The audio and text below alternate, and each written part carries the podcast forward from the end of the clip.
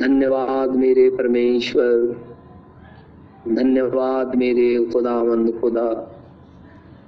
धन्यवाद मेरे जीवित प्रभु यीशु मसीह। स्वर्ग और पृथ्वी के सृष्टि करता हमारे उद्धार करता प्रभु यीशु मसीह, तेरा धन्यवाद हो। हम झुक करके तुझे दंडवत करते हैं। हम अपने सिर को तेरे आदर में झुकाए हुए हैं। क्योंकि हम जानते हैं कि तू ही प्रभु, तू ही परमेश्वर है। तेरे अलावा कोई दूसरा परमेश्वर नहीं है। क्योंकि तू कहता है, जो था, जो हूँ और जो आने वाला हूँ, जो अल्फ़ा और ओमेगा, मैं ही हूँ। मेरे अलावा कोई दूसरा परमेश्वर नहीं है। हे प्रभु, हम इस बात को जानते हैं कि केवल तू ही प्रभु और तू ही परमेश्वर है। इसीलिए हम आदर के साथ में हम सभी जन तेरे सामने बैठे हुए हैं, क्योंकि वचन में लिखा हुआ है, परमेश्वर की सभा में परमेश्वर ही उपस्थित होता है। तो हम यहाँ पे परमेश्वर की सभा में बैठे हुए हैं।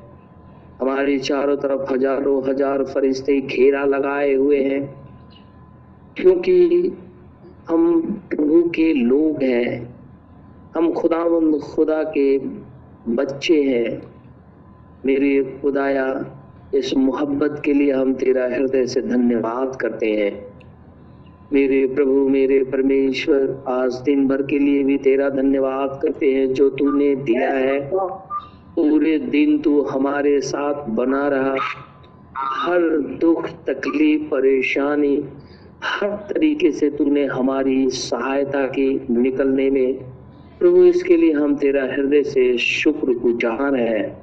धन्य स्वर्ग के अंदर में स्वर्गदूत हमेशा पवित्र है पवित्र है पवित्र है। सेनाओं का यह परमेश्वर पवित्र है, कहते रहते हैं। वो कभी श्रमित नहीं होते, वो कभी लजाते नहीं, शर्मिंदा नहीं होते।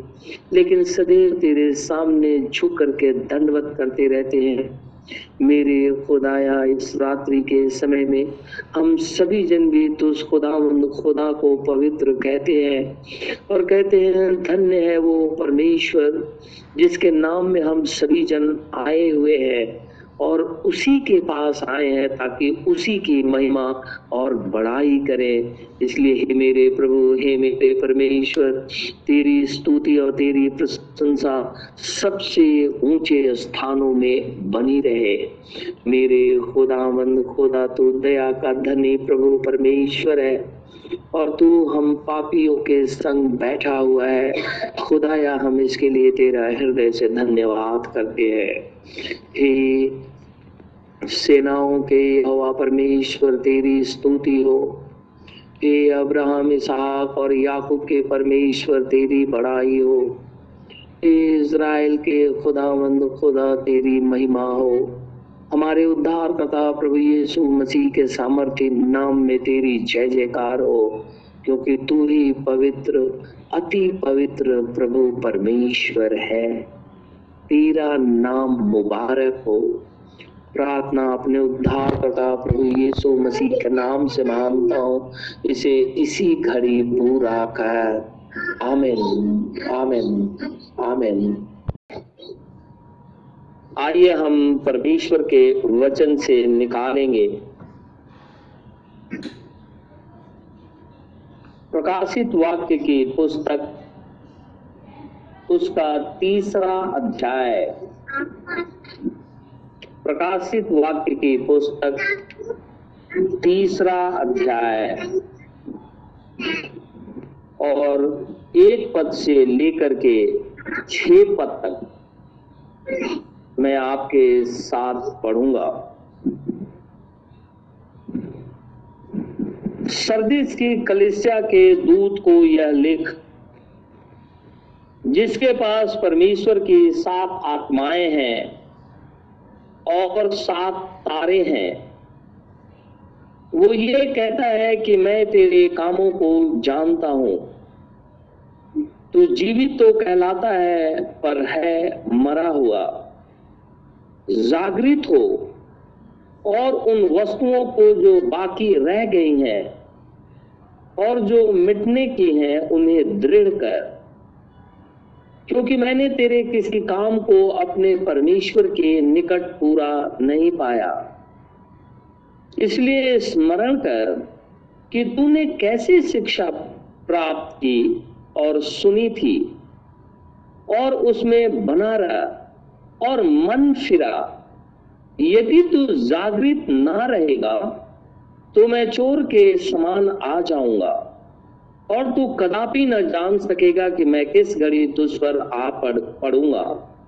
पर हाँ, सर्दिश में तेरे कुछ ऐसे लोग हैं, जिन्होंने अपने अपने वस्त्र अशुद्ध नहीं किए। वे श्वेत वस्त्र पहने हुए मेरे साथ घूमेंगे। क्योंकि वे इस योग्य है। जो जय पाए, उसे इसी प्रकार श्वेत वस्त्र पहनाया जाएगा।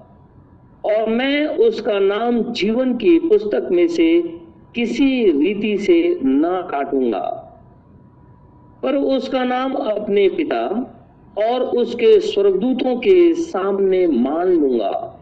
जिसके कान हो, वो सुन ले कि आत्मा कलिसियाओं से क्या कहता है?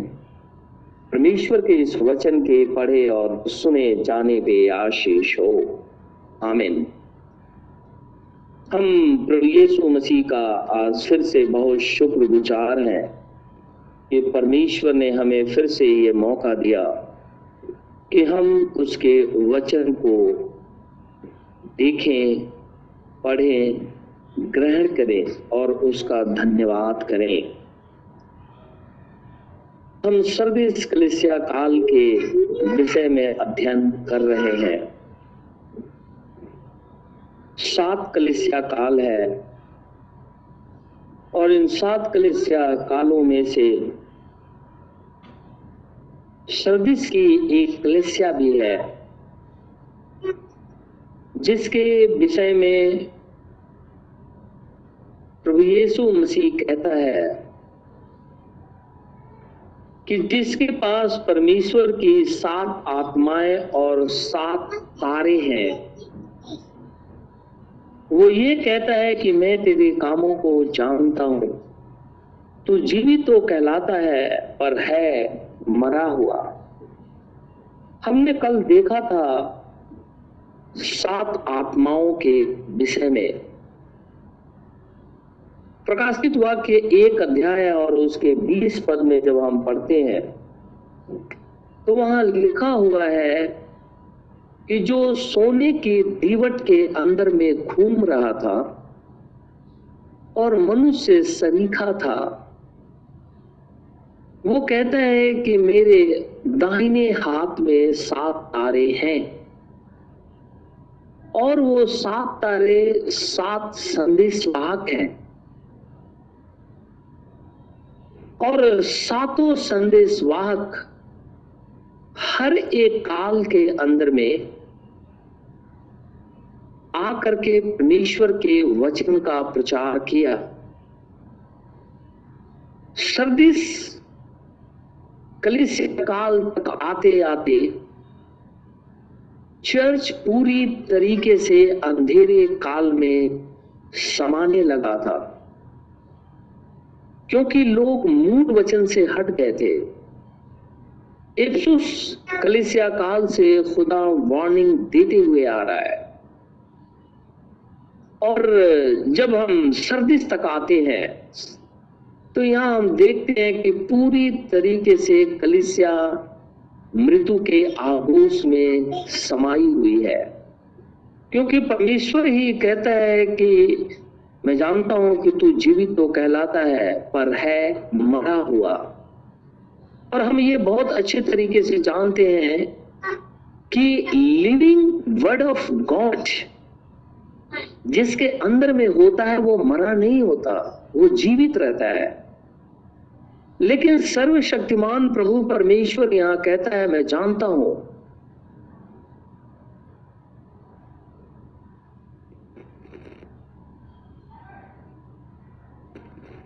वही ये बात कहता है। ये यहाँ पे सात तारे, सात मैसेंजर हैं। लेकिन बाइबल के अंदर में कभी कभी हम देखते हैं कि स्टार जो है, वो शैतान के विषय में भी कहा गया है।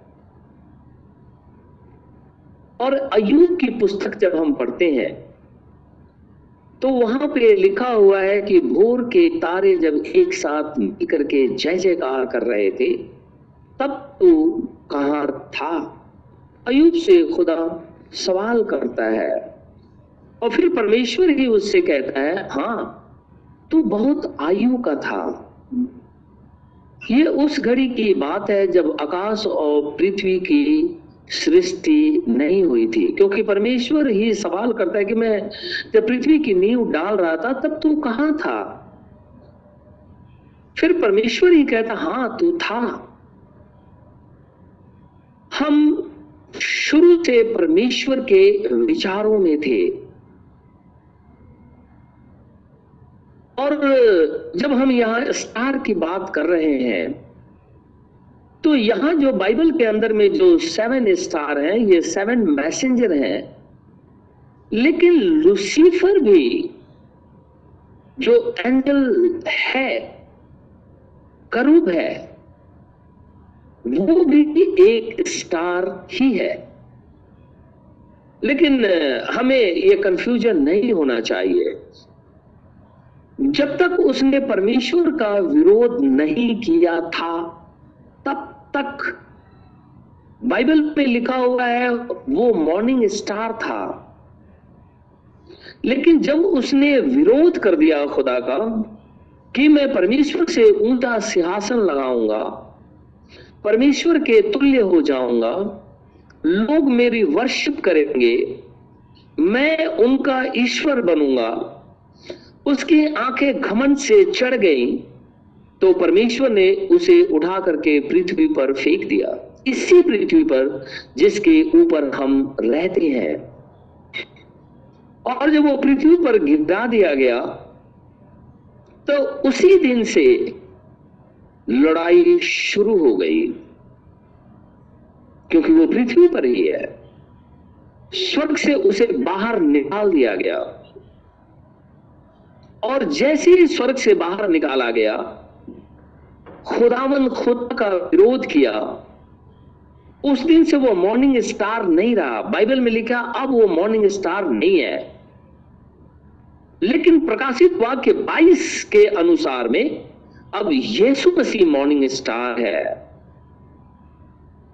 अब वो धरती पे गिरा दिया गया है और उसका जजमेंट भी हो गया है। लेकिन मनुष्यों को भरमाने के लिए वो अपने रूप को चेंज करता है। जरा हम इसे बाइबल से पढ़ेंगे। ये शायद नबी की पुस्तक और उसका चौदह अध्याय। ये शाया नबी की पुस्तक। उसका चौदह अध्याय। है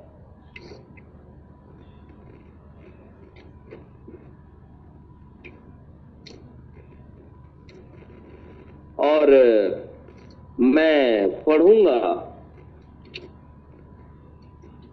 ग्यारह और बारह पद। यहाँ लुसीफर के विषय में लिखा हुआ है। और हेस्केल 28 में भी लिखा हुआ है। लेकिन हम ये शायद नबी के पुस्तक में इसे देखेंगे। ग्यारह पद में लिखा है तेरा वैभव और तेरी सारंगियों का शब्द अलोक में उतारा गया है। कीड़े तेरा बिछौना और केचुए तेरा ओढ़ना है। हे भोर के चमकने वाले तारे, बाइबल बड़े स्पष्ट शब्दों में ये बात कहती है। हे भोर के चमकने वाले तारे, तू कैसे आकाश से गिर पड़ा? तू तो जाति जाति को हरा देता था। अब तू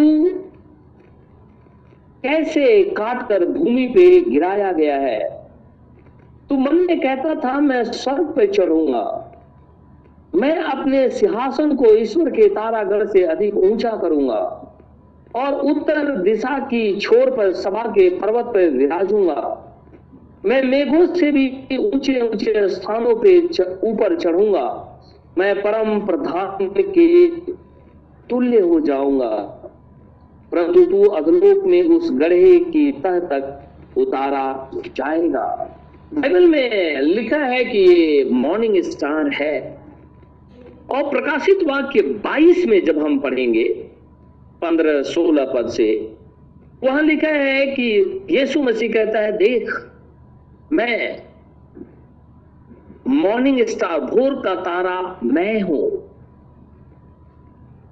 और जब यीशु मसीह भोर का तारा है तो लुसीफर का अब कोई मीनिंग नहीं रह जाता है। लेकिन वो अपने आप को प्रकट करने के लिए कि मैं ही ईश्वर हूँ, अपने रूप को वो चेंज करता है। अलग अलग तरीके से अपने रूप धारण करता है, क्योंकि वो एंजल है। जिस दिन से खुदा का उसने विरोध किया, उस दिन से वो दुष्ट आत्मा के नाम से जाना जाता है। वो दुष्ट है। जिस दिन से उसे पृथ्वी पर गिरा दिया गया, खुदा के विरोध के कारण, उस दिन से वो शैतान कहलाता है। अब उसके लिए स्वर्ग के अंदर में जगह नहीं है। और इसीलिए मनुष्य को भरमाने के लिए यह तारा अपने रूप को चेंज करता है। कोई ना कोई ऐसा रूप धारण कर लेता है जिससे कि मनुष्य गफलत में आ जाए। अगर वो विश्वास में कमज़ोर है तो वो जज नहीं कर पाता कि ये परमेश्वर की तरफ़ से एंजिल आया था या ये लुसीफर है। अगर वो पूरी तरीके से मसीह यीशु के अंदर में नहीं पाया जाता कोई व्यक्ति तो शैतान उसे भरमा देता है। क्योंकि वो अपने रूप धारण करता है। एक वर्ष मैं निकालूँगा सेकंड कुरंथियों, उसका ग्यारह अध्याय। सेकंड कुरंथियों उसका ग्यारह अध्याय। सेकंड कुरंथियों ग्यारह अध्याय, और मैं चौदह पद आपके लिए पढ़ता हूँ। यह कुछ अचंभे की बात नहीं, क्योंकि शैतान आप भी ज्योतिष में स्वर्गदूत का रूप धारण करता है। इंग्लिश में लिखा है ट्रांसफॉर्म करता है अपने आप को। एक ऐसा रूप धारण करता है, चमकीला ब्राइट अपने आप को दिखाता है कि आज भी मैं मॉर्निंग स्टार हूँ। और जो मनुष्य विश्वास के अंदर में निर्बल है और परमेश्वर के अंदर में दृढ़ नहीं है, वो स्वप्न के अंदर में धोखा खा जाता है। वो विजन के अंदर में धोखा खा जाता है। वो प्रोफेसी के अंदर में धोखा खा जाता है। वो पिचिंग के अंदर में धोखा खा जाता है। वो हीलिंग के अंदर में भी धोखा खा जाता है।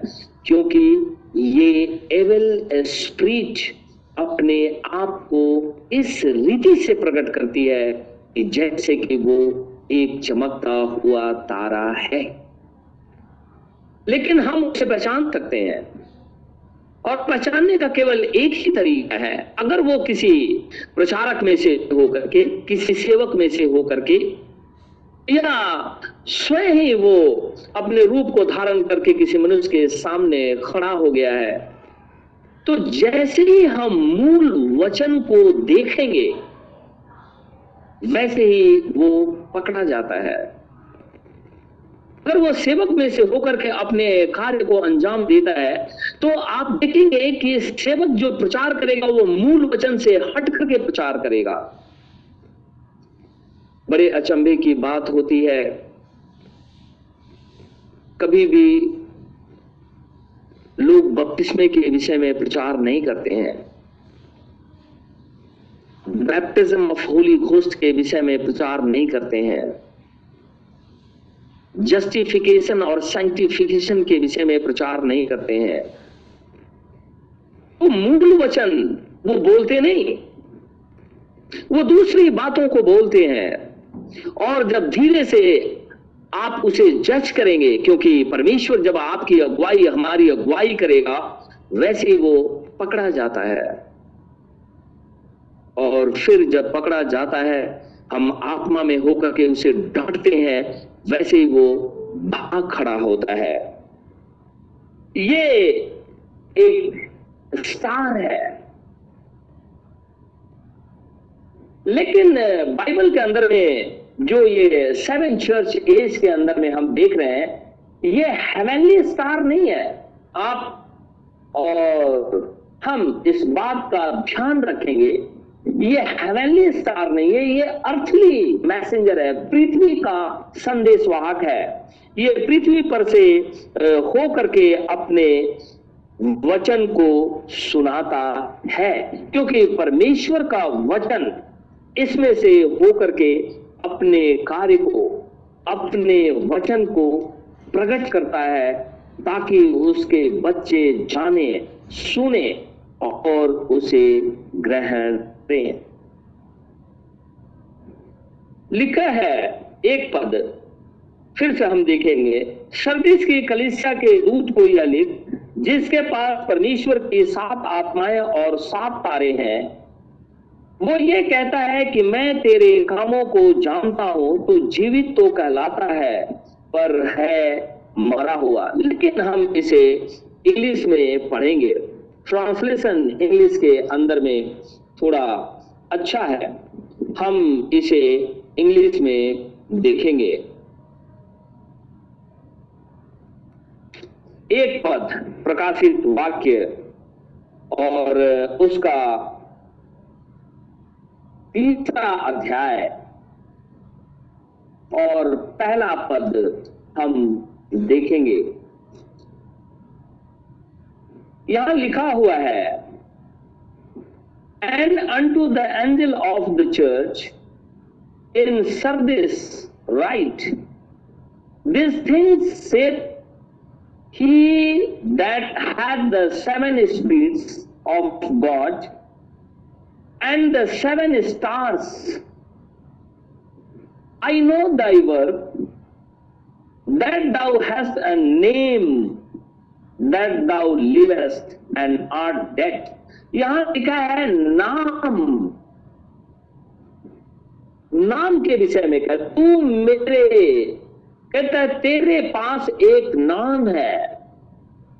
तो जीवित तो कहलाता है, फिर भी मरण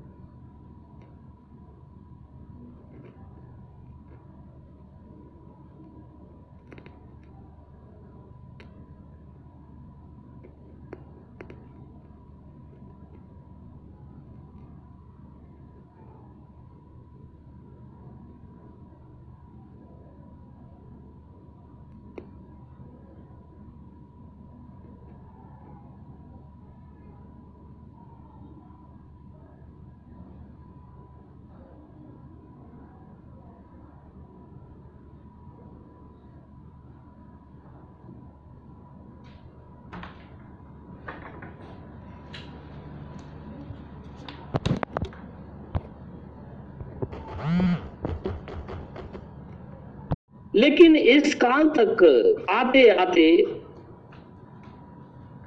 ये कलिसिया नामधारी हो गई थी। केवल यीशु मसीह के नाम को जानती थी, लेकिन सारे कार्य वो अपना ही किया करती थी। वो नाम मसीही थे। परंतु उनके काम वचन के विरुद्ध थे। वे मसीही कहलाते थे, परंतु हर एक वह कार्य जो परमेश्वर के विरुद्ध था, ये करते थे, नामधारी कलिसियाएँ करती थी। क्योंकि इस काल के अंदर में ही कैथोलिज्म ज़ोर पकड़े हुए था। लेकिन मार्टिन लूथर ने जब इसका विरोध किया, तब यूरोप के अंदर में रिफॉर्मेशन एज आरंभ हो गया। और इसी काल के अंदर में बड़ा आश्चर्य की बात है कि पोप लियो टेन ने एक आज्ञा निकाली। पोप लियो टेन ने एक आज्ञा निकाली कि मनुष्य धन देकर उन पापों की भी क्षमा कैथोलिक चर्च से करवा सकता है, जो उसने अभी किया ही नहीं है। इस बात को फिर से हम, मैं बोलूँगा। पोप लियो टेन ने एक आज्ञा निकाली कि मनुष्य धन देकर उन पापों की क्षमा भी प्राप्त कर सकता है, जिसे उसने अभी किया नहीं है। तो एक धारणा फैल गई। शैतान ने एक ऐसा प्लान किया कि लोग पहले पाप करते थे, उसके बाद वो जा करके पैसे दे करके और पाप से मुक्ति पा लेते थे। फॉल्स टीचिंग शुरू हो गई। एक अजीबो गरीब अजीबो गरीब चीज़ चर्च के अंदर में समा गई।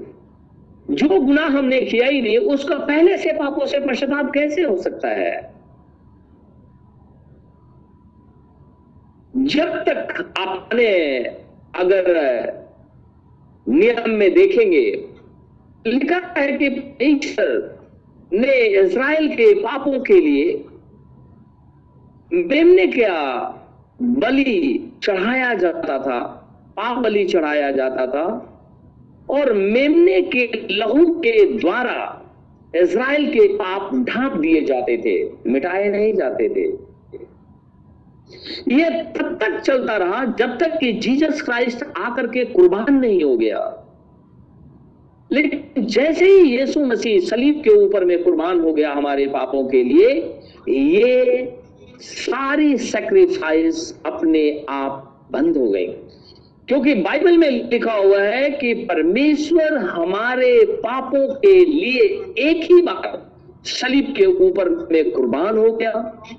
और अपने ही लहू को लेकर के अति पवित्र स्थान के अंदर में प्रवेश करेगा तो जब यीशु मसीह कुर्बान हो गया हमारे पापों के लिए, और उसी के द्वारा क्षमा है तो पहले कैसे किसी के पाप कोई मनुष्य माफ़ कर सकता है?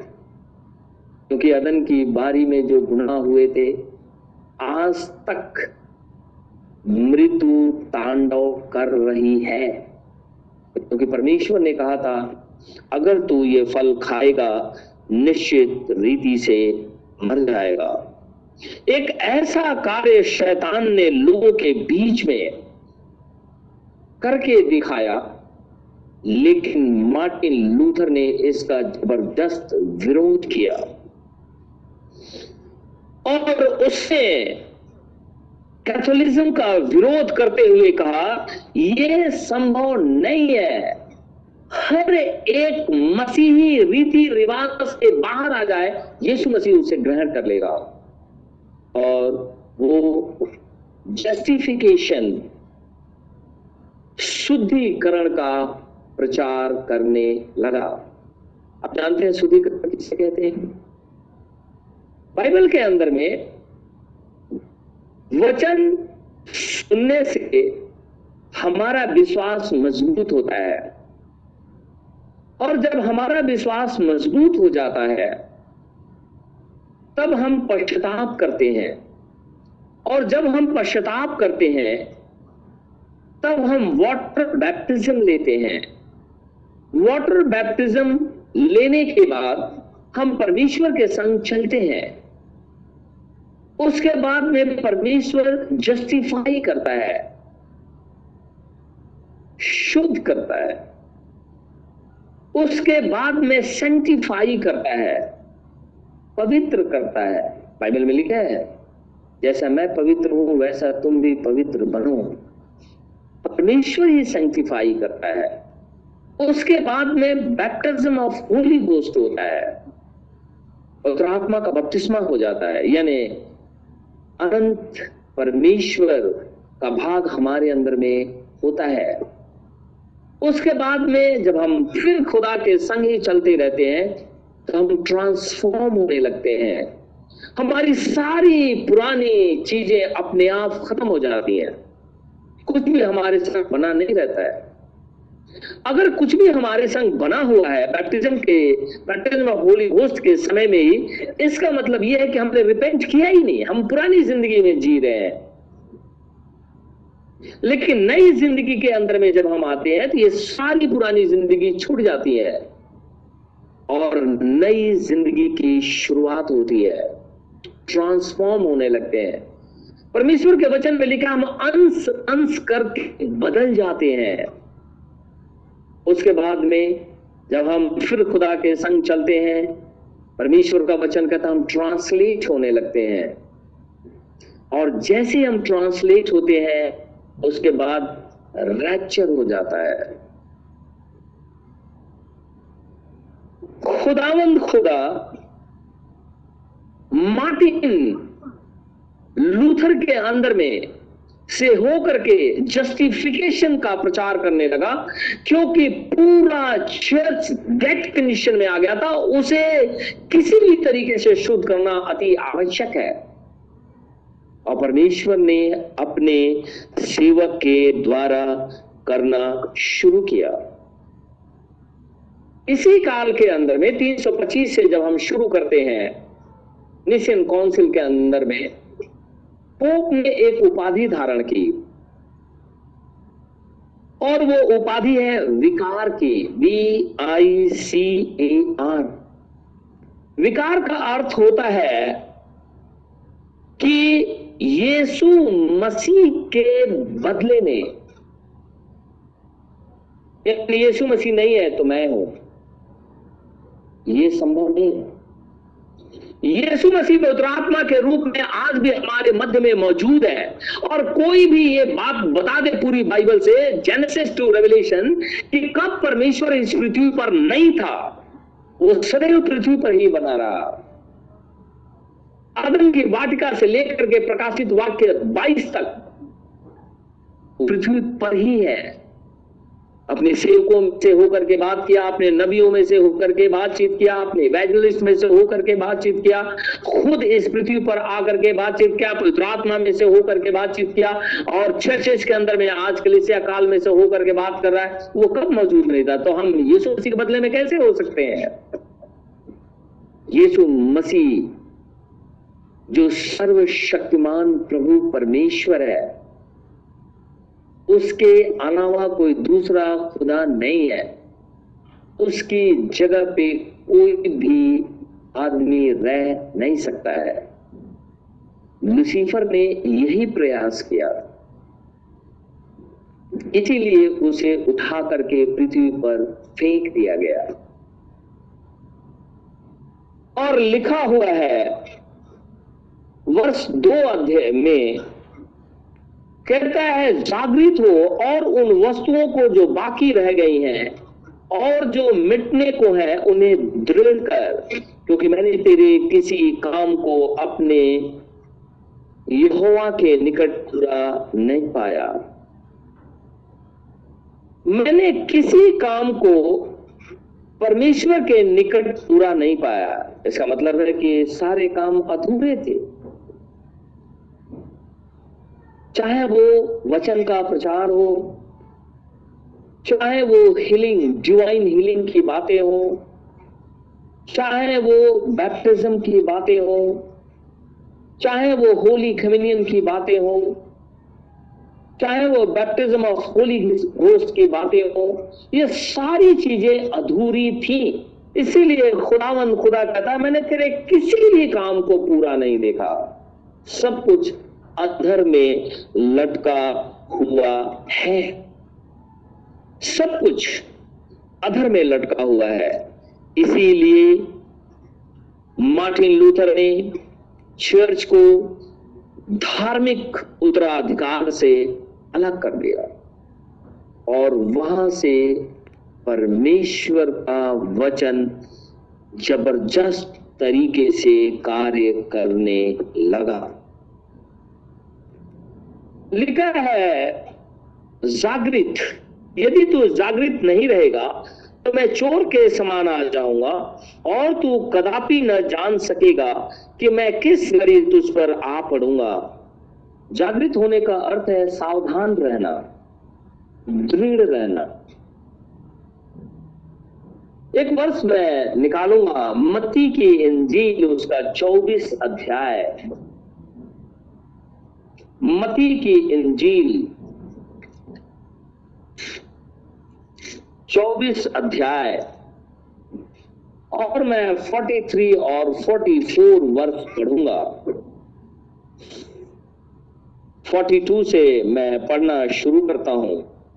इसलिए जागते रहो, क्योंकि तुम नहीं जानते कि तुम्हारा प्रभु किस दिन आएगा। ये बात इतनी गुप्त है।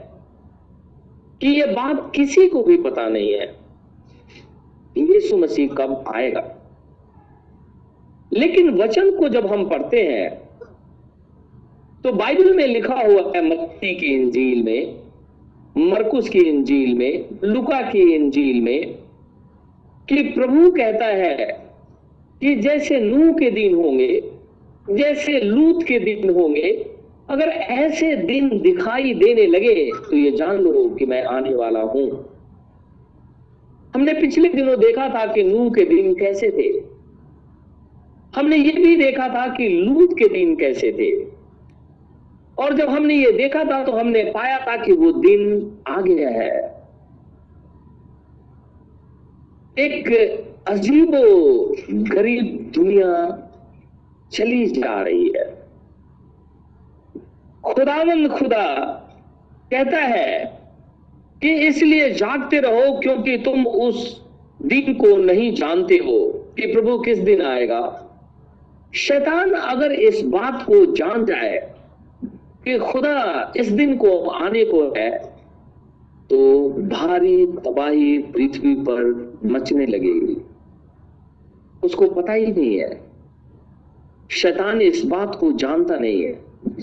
लेकिन शैतान इस बात को जानता है कि जो खुदा के लोग हैं, जो परमेश्वर के सेवक हैं, जो परमेश्वर के नबी हैं, वो जो परमेश्वर से वचन पाकर के प्रचार करते हैं, उसी को वो ग्रहण कर करके, उसको वो ले करके अपने एजेंट के अंदर में डाल करके और तोड़ मरोड़ करके और फिर लोगों को सुनाता है ताकि लोग भ्रम में आ जाए और सब कुछ बर्बाद हो जाए।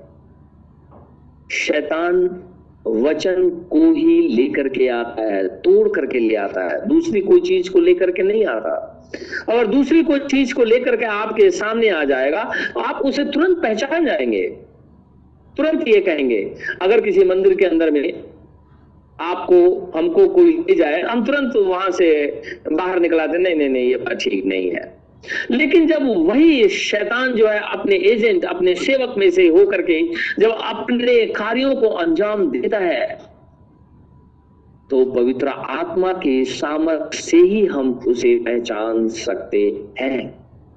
इसीलिए शैतान जानता ही नहीं कि यीशु मसीह कब आएगा। फिर वो भयभीत है। क्योंकि रोज हम प्रचार करते हैं, रोज हज़ारों, हज़ार लोग प्रचार करते हैं कि यीशु मसीह आ रहा है, यीशु मसीह आ रहा है, यीशु मसीह आ रहा है। वो परेशान है, कैसे यीशु मसीह आ रहा है? वो जानता है कि खुदा ने कहा है, जैसे नूह के दिनों को दिखता है कि नूह के दिन तो ऐसे हो गए वो देखता है कि लूत के दिन जैसे दिन दिखाई देने लगे हैं। वो ये भी जानता है कि सारे नबी आए और धीरे धीरे चले गए। अंत आने वाला है रैप्चर होने को है, लेकिन उस घड़ी को वो नहीं जानता है कि किस दिन प्रभु आएगा। 43 में लिखा है, परंतु यह जान लो कि यदि घर का स्वामी जानता होता कि चोर किस पर आएगा तो जागृत रहता और अपने घर में सेंध लगने ना देता। इसलिए तुम भी तैयार रहो क्योंकि जिस घड़ी के विषय में तुम सोचते भी नहीं हो, उसी घड़ी मनुष्य का पुत्र आ जाएगा। जिस घड़ी को हम सोचते ही नहीं है, उसी घड़ी यीशु मसीह आ जाएगा। और ऐसा हुआ है। यीशु मसीह पृथ्वी पर ही है। मती की इंजील 25 अध्याय के अंदर में दस कुंवरियाँ उससे मिलने को गई हुई हैं। पाँच कुआरियाँ मूर्ख हैं और पाँच कुंवरियाँ जो है, वो बुद्धिमान है।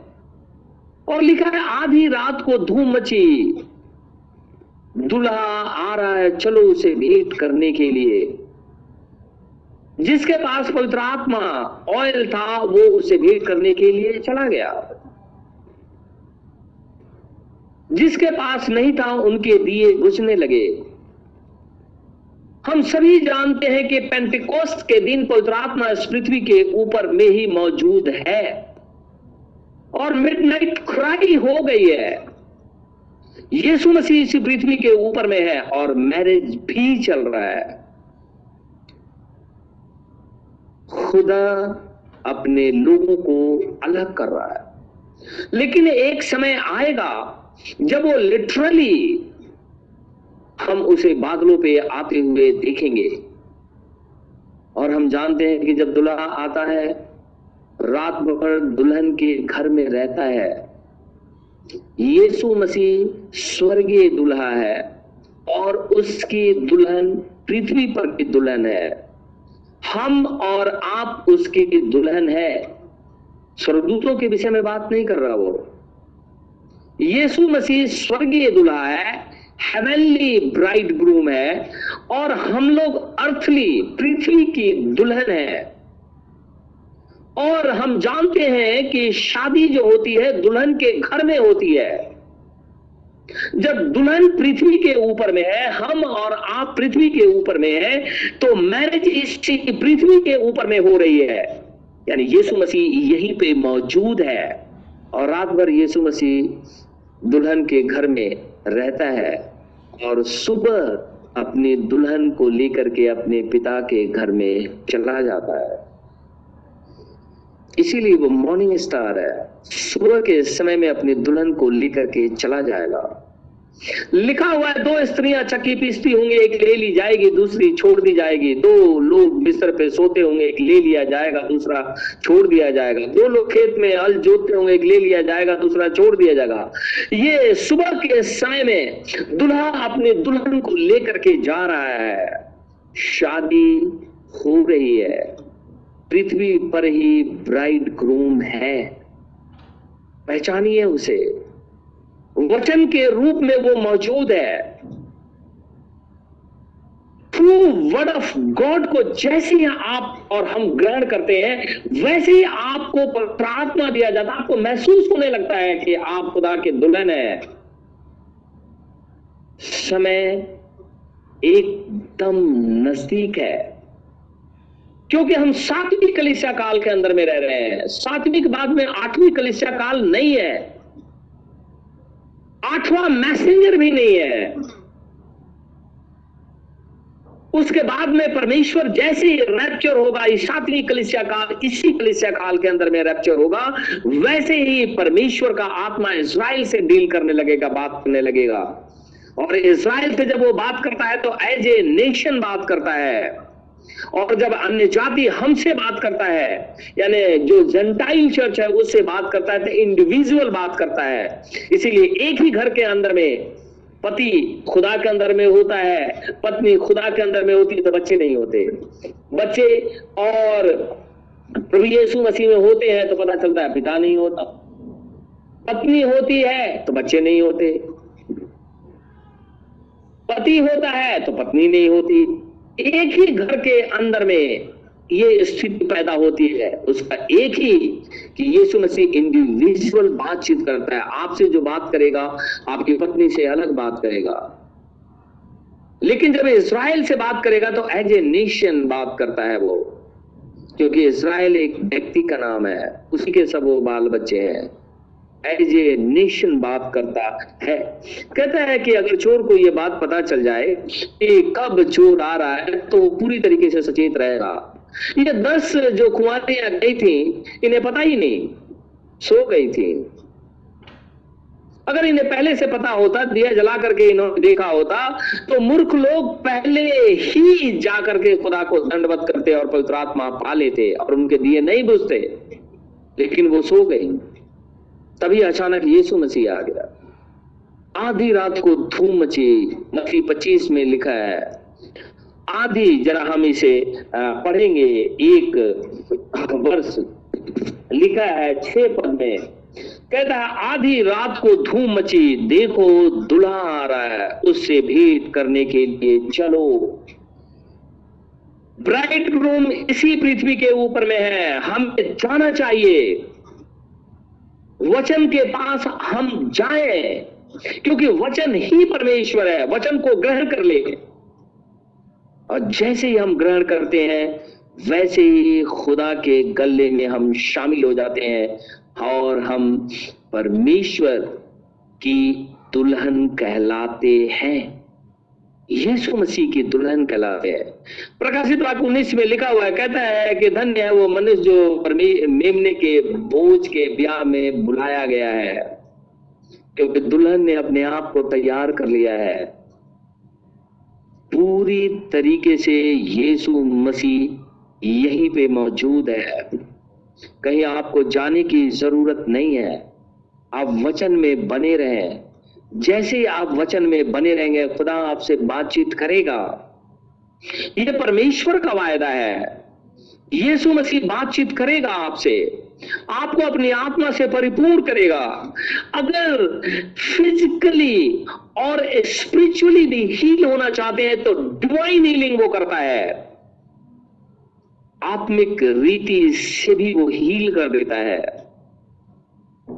ताकि हम उसके बेटे और बेटियाँ कहलाएँ। एक वर्ष हम और निकालेंगे। लुका की इंजील, उसका बारह अध्याय। लुका की इंजील, उसका बारह अध्याय।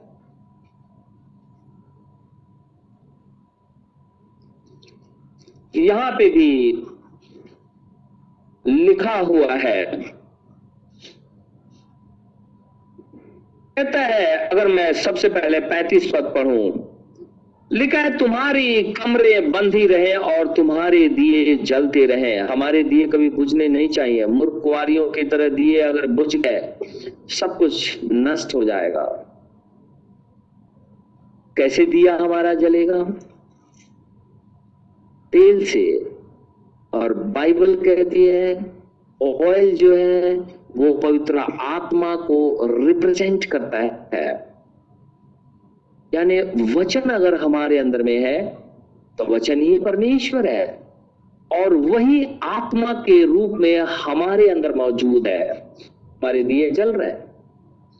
और उनतालीस में लिखा है, परंतु तुम यह जान रखो कि यदि घर का स्वामी जानता कि चोर किस घड़ी आएगा तो जागता रहता और अपने घर में सेंध लगने ना देता। तुम भी तैयार रहो, क्योंकि जिस घड़ी तुम सोचते भी नहीं, उसी घड़ी मनुष्य का पुत्र आ जाएगा। सर्दिस की कलिसिया काल के लोग, बाइबल कहती है, वो अपने आप को जीवित कहते थे, लेकिन वो मरे हुए थे। पवित्र आत्मा उनके अंदर में नहीं था। पूरी तरीके से डेड हो गए थे। उसी घड़ी के अंदर में परमेश्वर ने अपने सेवक को खड़ा कर दिया। माटी उतर खड़ा होकर के उसने उन स्ट्रक्चर को जो शैतान ने बना रखा था, जो रिचुअल था, जो सिस्टम था, जो उनके अपने क्रीड थे, उसको उसने ध्वस्त कर दिया। परमेश्वर की आत्मा के द्वारा ना तो बल से, न शक्ति से, पर तेरी आत्मा के द्वारा ये संभव है। ये यहोवा का वचन है। सर्दिस के अंदर में खुदामंद खुदा ने मार्टिन लूथर के अंदर में होकर के वचन का प्रचार किया और लाखों लोग एक ही साथ में यीशु मसीह के पास आ गए। उन्होंने कैथोलिज्म छोड़ दिया। उस रीति रिवाजों को छोड़ दिया। उन सारी चीज़ों को छोड़ करके यीशु मसीह के पास आ गए। हमारे पास में तेल होने चाहिए, ताकि जिस समय इसकी ज़रूरत पड़े, हम संसार में चमकते हुए दिखाई दे। हमारे अंदर से भी प्रकाश निकले। क्योंकि हम बेशक छोटे से प्रकाश ही हमारे से निकले, लेकिन निश्चित रीति से निकले, ताकि दूसरे ये देखें और जाने तो वे कहने लगे, सचमुच ये लोग खुदा के लोग हैं। एक वर्ष मैं और निकालूँगा, प्रकाशित वाक्य की पुस्तक, उसका सोलह अध्याय। प्रकाशित वाक्य की पुस्तक, उसका सोलह अध्याय। सोलह अध्याय। और मैं पढ़ूँगा पंद्रह पद। देख मैं चोर के समान आता हो। धन्य वह है जो जागता रहता है। जागने का मतलब ये नहीं कि आप अपनी आँखें खोल करके सोए ही नहीं। आत्मा के अंदर में जो जागता रहता है और अपने वस्त्र की चौकसी करता है। कहता है अपने वस्त्र की चौकसी करता है कि नंगा ना फिरे और लोग उसका नंगापन न देखें। अगर हम अपने वस्त्र की चौकसी नहीं करेंगे तो शैतान वस्त्र को चुरा लेता है। बाइबल के अंदर में श्वेत वस्त्र जो है, वो राइचियसनेस को दर्शाता है। प्रकाशित वाक्य 19 के अंदर में फाइन लीलन जो है, वो भी राइचियसनेस धार्मिकता को दर्शाता है। शैतान इसी को तो चुरा लेना चाहता है। वो सोचता है कि जिस दिन मनुष्य जो है वो सो जाए, परमेश्वर के वचन से हट जाए, उसकी सारी राइटियसनेस को बाहर निकाल दू, ताकि वो गड्ढे में गिर जाए और नष्ट हो जाए। यहोसु महायाजक लिखा है कि जब वो ऊपर गया उसके राइट साइड में खड़ा होकर के दोष लगाने वाला लुसीफर यहोसू के ऊपर में दोष लगा रहा था। उसके ऊपर बार बार दोष लगा रहा था। परमेश्वर ने कहा, यहोसू महायाजक के वस्त्र जो मैले और चित्र हैं, इसे उतार दो और शुद्ध श्वेत वस्त्र पहनाओ। सकरे नबी की पुस्तक में लिखा हुआ है। उसे श्वेत वस्त्र पहनाया गया। इसी श्वेत वस्त्र को शैतान चुरा लेना चाहता है। जब वो इस धार्मिकता को चुरा लेगा, मनुष्य नंगा हो जाएगा, नंगा फिरने लगेगा। और हम जानते हैं कि जो मनुष्य नंगा फिरता है, लोग उसे पागल कहते हैं, बेवकूफ़ कहते हैं, नाना प्रकार से उसको संबोधित करते हैं। लेकिन स्पिरिचुअली अगर कोई मनुष्य नंगा फिरता है, आत्मिक रीति से अगर कोई मनुष्य नंगा फिरता है तो उसे भी लोग इसी हालत में देखते और पुकारते हैं। इसीलिए परमेश्वर का वचन कहता है, अपने वस्त्र की भी चौकसी कर, नंगा मत फिर। किसी भी तरीके से नंगा मत फिर। सावधान रह। हमेशा सावधान रह। तेरे वस्त्र अशुद्ध नहीं होने चाहिए। किसी भी तरीके से अशुद्ध नहीं होने चाहिए। सर्दी कलिसिया काल के अंदर में अभी भी कुछ ऐसे लोग थे, जो यीशु मसीह के नाम को थामे हुए थे, उनके वस्त्र कभी भी गंदे नहीं हुए। अगर हमारे वस्त्र गंदे हैं, यीशु मसीह के लहू में उसे धो करके साफ़ करिए। हमारे सारे पाप यीशु मसीह के लहू के अंदर में साफ़ हो जाएँगे और फिर हमें शुद्ध वस्त्र दिया जाएगा और शैतान इसका कुछ भी नहीं कर सकता। परमेश्वर पुकारता है, कहता है, मेरे लोगों, बाबुल में से निकलो, बाबुल में से बाहर आ जाओ, बाबुल में से बाहर आ जाओ। अगर तुम बाबुल में से बाहर नहीं आओगे तो तुम उसके पापों में भागी हो जाओगे। हम नंगा नहीं फिरेंगे। हम अपने वस्त्र की चौकसी करेंगे। हम वचन के अंदर में बने रहेंगे। हम परमेश्वर को पुकारेंगे। हम यीशु मसीह को पुकारेंगे क्योंकि समय एकदम आ गया है। अब दुनिया की हालत को देख लीजिए। समय आ गया है कि यीशु मसीह अपनी दुल्हन को ले जाए। एक ऐसा लिटरली ये चीज़ होने वाली है। आप देखेंगे लोग कहेंगे कि आज आप घर में नहीं है, गायब हो गए। कहा चले गए लोग खोजते रहेंगे और आप इस पृथ्वी से चले जाएँगे। रैप्चर हो जाएगा। समय नज़दीक आ गया है। इतना नज़दीक आ गया है कि सदैव आप यीशु मसीह के साथ जुड़े रहें, नहीं तो इसी पृथ्वी पर छुट जाएँगे। फिर रोने विलाप करने से कोई फ़ायदा नहीं होगा। परमेश्वर सर्दिस की कलिसिया को कहता है, मैं जानता हूँ कि तू मेरे नाम को थामे हुए है, लेकिन जीवता तो कहलाता है, लेकिन है तू डेड। क्यों नंगा फिरता है? क्यों? क्यों मरा हुआ सा दिखाई देता है। जो कुछ भी है, उसे थामे रहा। है और वो है केवल केवल मूल वचन, अर्थात वर्ड ऑफ़ गॉड हम उसी में बने रहे निश्चित रीति से खुदावंद खुदा हमें स्वर्ग लेकर के जाएगा। प्रभु, हम सबको आशीष और बरकत दे। आमीन। आइए हम दुआ मांगेंगे। धन्यवाद मेरे परमेश्वर। धन्यवाद मेरे खुदा खुदा। धन्यवाद मेरे जीवित परमेश्वर।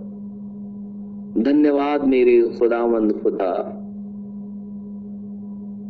तेरी स्तुति और तेरी महिमा सबसे ऊँचे स्थानों में बनी रहे। हे प्रभु, हम चाहते हैं हम नंगा ना फिरे। हम अपने वस्त्र की चौकसी नहीं कर पाते, लेकिन तू परमेश्वर है। तू हमें इतनी सामर्थ दे। अपने नाम के निमित्त हमें बनाए रख। अपनी आत्मा से परिपूर्ण किए रख अपने वचन में बनाए रख, ताकि हमारा वस्त्र शैतान चुराने ना पाए। हम पश्चाताप करके तेरे संग हो ले ताकि हम नंगा फिरने ना पाए।